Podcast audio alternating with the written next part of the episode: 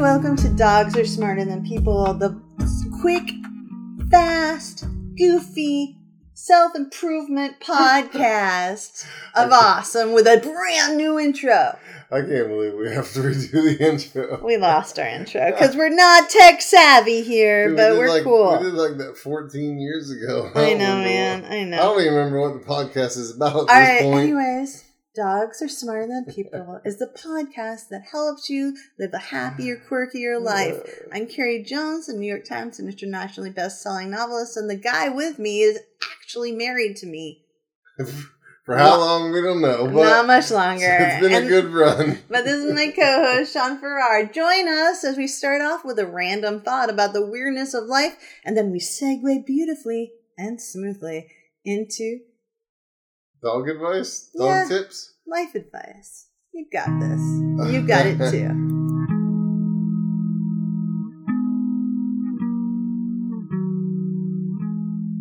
Are you? I'm ready. So here's our podcast. Ready? We're ready. Sean is not ready because he's eating cashews. You could hear the Oh, sound. you're recording already? yeah, of the cashew lid closing. So our random thought for today Is? about this guy. Right. What guy?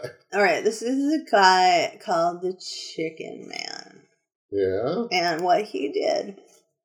And he wasn't doing this like for branding or to market any bullshit. Yeah. He just did this because I think he said, I think he told the New York Times that like basically like so many people in the world were in pain.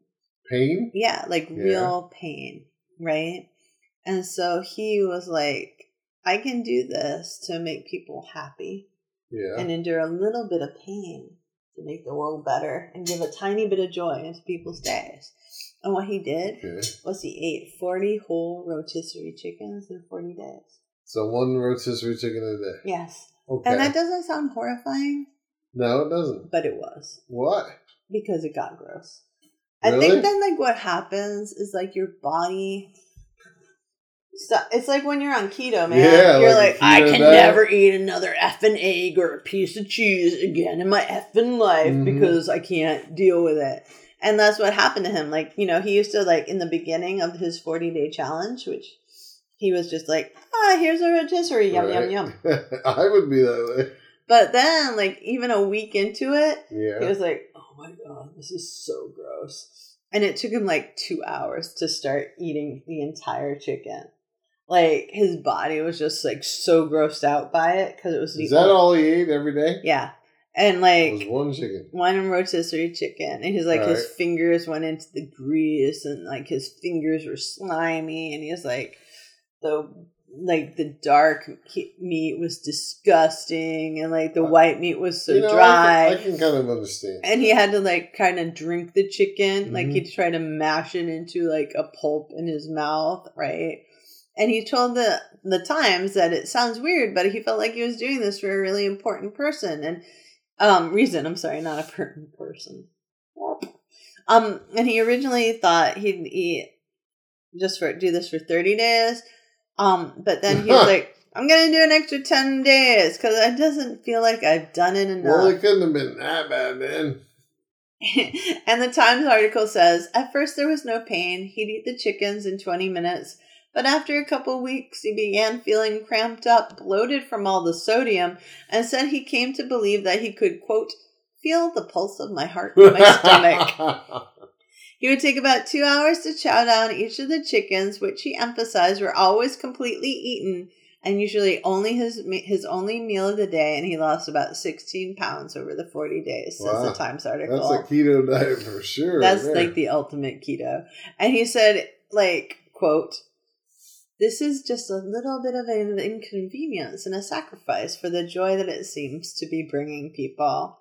And he started it on October 8th publicly, and that was day 11 of his challenge. But it's a, and like in that photo, the Times article says you can see him, like, there's a little smile but eventually that smile goes away kind of like if you're at a town government meeting and most of like the rest of the pictures he's like furrowed brow and like there's a hand on one part of his head, and he's like, and they say he has a look that appears to communicate, "Help me." The pain is part of it, he said. The abuse, the torture, all of that is just part of the experience.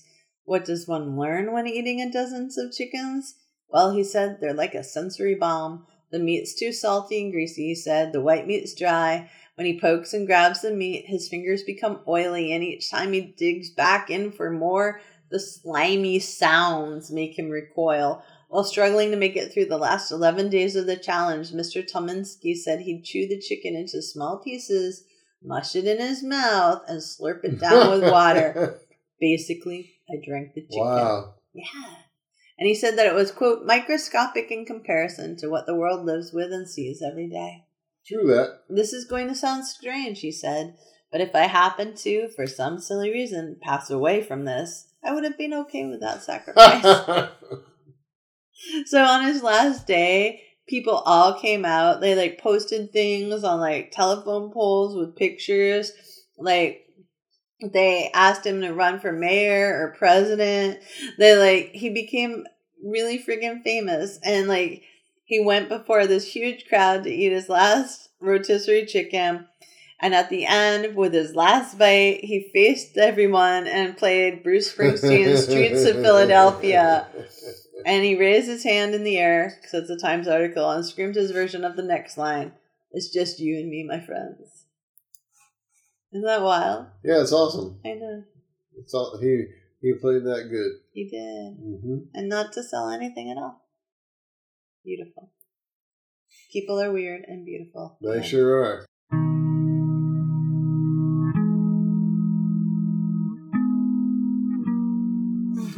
Okay, ready? I'm ready. So let's say that you know your cat gets trapped in the pantry overnight. and yeah. manages to chew through two bags of catnip and spread it throughout the pantry, and then have a panic pee pee on top of a bucket of cashews before knocking over a vase, which smashes to the ground, alerting to you the fact, alerting you to the fact that your cat's been stuck Yeah, in there let's all just say that Just happened like- to some poor fuckers. night. Which you know, not from personal experience.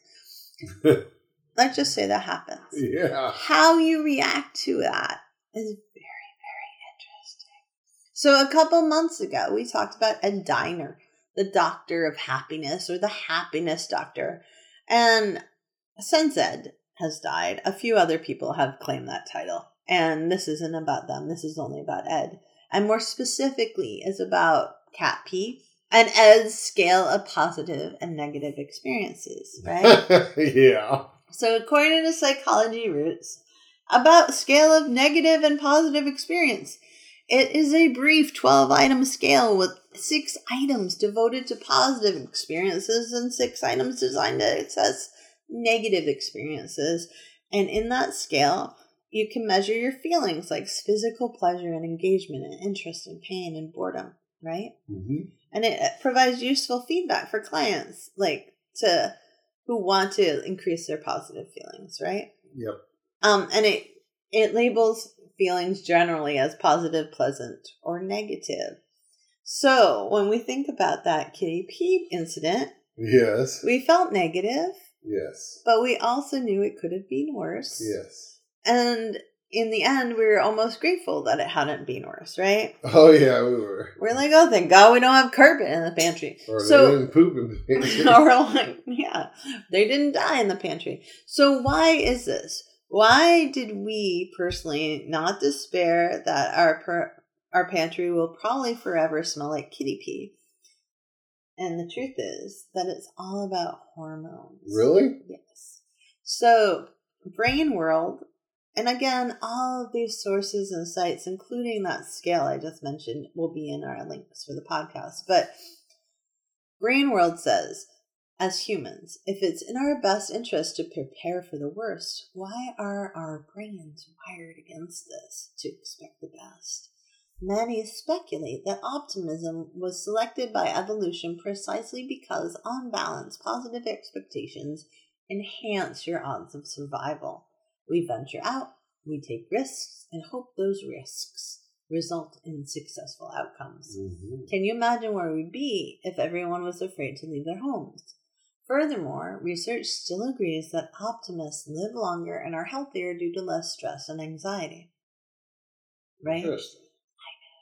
So, UCLA researchers Shelley E. Taylor and Sa- Shamon Safir Bernstein identified a particular gene, oxytocin receptor gene, or OXTR, that is actually linked to optimism and self esteem and mastery, which is the belief that one has control over one's own life.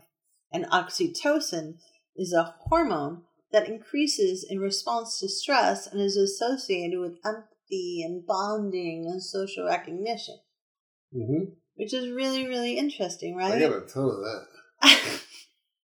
so, like, the question I'm just saying what? What do you have a ton of? that that gene. You think so? Yeah. Why do you I'm think so? empathetic. Oh, really? Are I'm you? Socially receptive. Are you really? Yeah. He's staring at me, and I don't know if he's telling me the truth or not. yeah. And now he's laughing, so I really don't know. But the it's interesting to me, like how we approach experiences and how we react to them. Like some people would deal with the kitty pee pantry incident in a totally like blasé way, which we came very, Ours was pretty blasé. we came very close, right? But the cat's still alive. of course, she's alive. I I felt so mean, bad for Some her. people would have dealt with it in that manner too. She was so stoned. Um, and then because there was so much cat, we should have sent her to rehab, we but really. you know, since COVID, the wait list for that sort of thing is forever. Oh my god! Oh my god! But the point is, like, there's like psychological. There's multiple points here. The first point is that there are psychological assessment tools that help you assess how you deal with positive with experiences and if they're a positive or negative way. Like we Right. cleaned that thing and we thought that pantry being that thing and we thought, hey, the pantry is really clean right now. That's kind of awesome. Like look at all what that we can see, right? There was a benefit to the negative. Yeah, we're like, holy crap, this is awesome. But we also were like, it's not the most awesome thing for the cat and for how messy this was and this faint lingering smell of kitty pee that we can't seem to get rid of. You know, that particular cat was pretty messed up to begin with. No, she was not. So it's okay. You really have to know her to be able to tell the difference. oh my god. But so that's point number one, right? But the point number two is like, whoa. Like, you know, there's so much nature versus nurture argument about psychology and so many things. Yeah. But it's fascinating to me that there's actually a gene that's linked via oxytocin to how we do respond with stress and how we do respond with like via empathy or socialization or bonding. You or- know, that is awful close to Oxycontin. I know. I It's so hard not to say when I like read what I write, like Oxycontin mean, over and Is that over just- again. is that just coincidence? I don't think it is, no. And I don't know, like, do you feel like when you think back to your parents, because you're pretty chill, like that mm, nah, they weren't sure. they weren't chill? Neither of them? My mom was. well, maybe Not you got my your dad. mom listening for that. Yeah, I must have. And I, I, like, what? my grandfather was a hard call because he was not chill Yeah. until he got older. but when he had like kids living at home, even if they were young adults, ooh, it could be hell. Yeah. Yeah. Well, I think that you can overcome your genes a lot of times. And I think you can become chill no matter what, right? Mm-hmm. And it, from what I know of your grandpa, he kind of self medicated a little bit with the. a Um, little bit. Mary Jane. And so that kind of possibly helped him to become more chill. Maybe? Hey, all I know is that in the last podcast you tried to throw me under the bus, mentioning of punching the wall or something, and all I got to say is, when's the last time that has occurred around you? Never. That's right. Anyways, So people can change. when I think about my mom and my. Uh, my genes are a little bit more complicated. When I think about my mom, when things like that were silly went bad, Yeah. She could have cared less. She was so chill about it, so mellow. Well, that's Like you good. could break her favorite thing and she'd be like, Honey, it's an accident. I love you. It's Right. okay. No, that's perfect. You know, like it wasn't the end of the world. It would be a bit of a scramble because you'd try to clean things up, but Right. it was never the end of the world. And when I think of both of our children, they haven't gotten that gene. no. No, because the smallest things Yes. feel like the end of the world to them.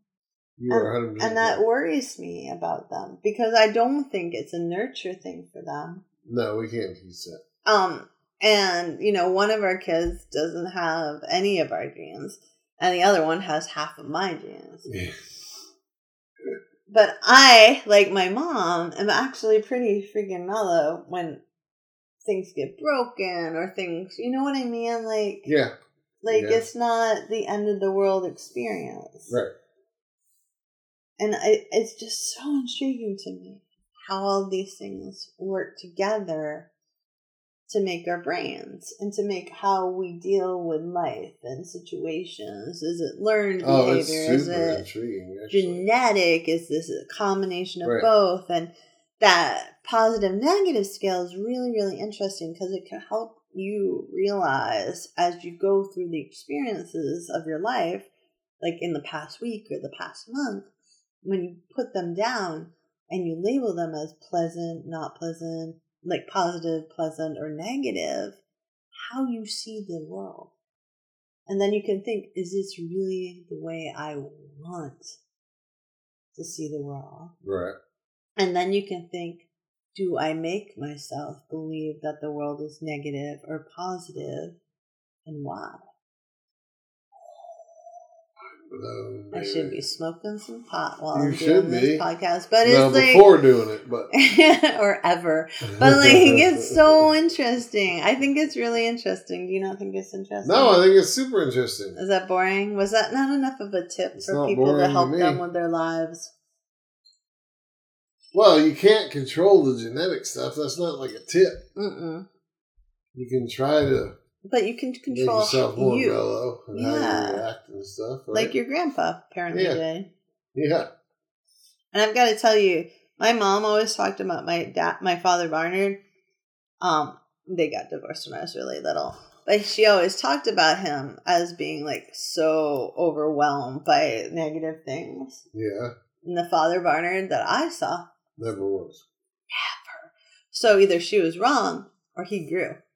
Like He he grew, grew. a lot of therapy She because could he have been did an go aggravating factor too when they were married. Maybe, but he definitely he was not like that at all. He was so chill. Well, that's probably more. That was probably mostly growth.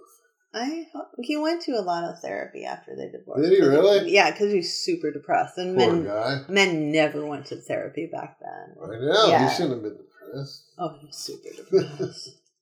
it went against everything he believed to get That divorced, sucks. and he Feel felt so sorry for him. and he felt so guilty because I grew up without a mom and a dad. That's too bad. He's so sweet. God bless his soul. And look at you now.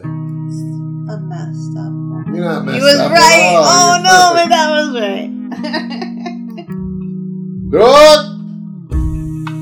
Good tip for Oh my God. life. Did you forget what you were saying? No, not at all. All right, what's your dime tip for life, baby? Well, I mean, if you're gonna, it's all about your outlook on stuff, right? Mm-hmm. Like, you could be like Pogie looking out the front window and seeing the UPS man. And she And likes she makes that the UPS cho- man. And she makes a choice bark or don't bark. Right? Is this experience scary, pleasant, Right. or positive? Exactly. Yeah. Or And since, starting and, is since, and positive. since every experience in Pogie's life is negative or What? scary. That's not true. She's probably gonna, well, it's her perception. Obviously, Not it's not true at all. no, I don't think she perceives. No, that. because she gives us so much love. she's the loveliest She is the loveliest dog ever. dog. She hugs you and won't let go. That's true. But we're getting off point. Okay. Oh, I love my dog.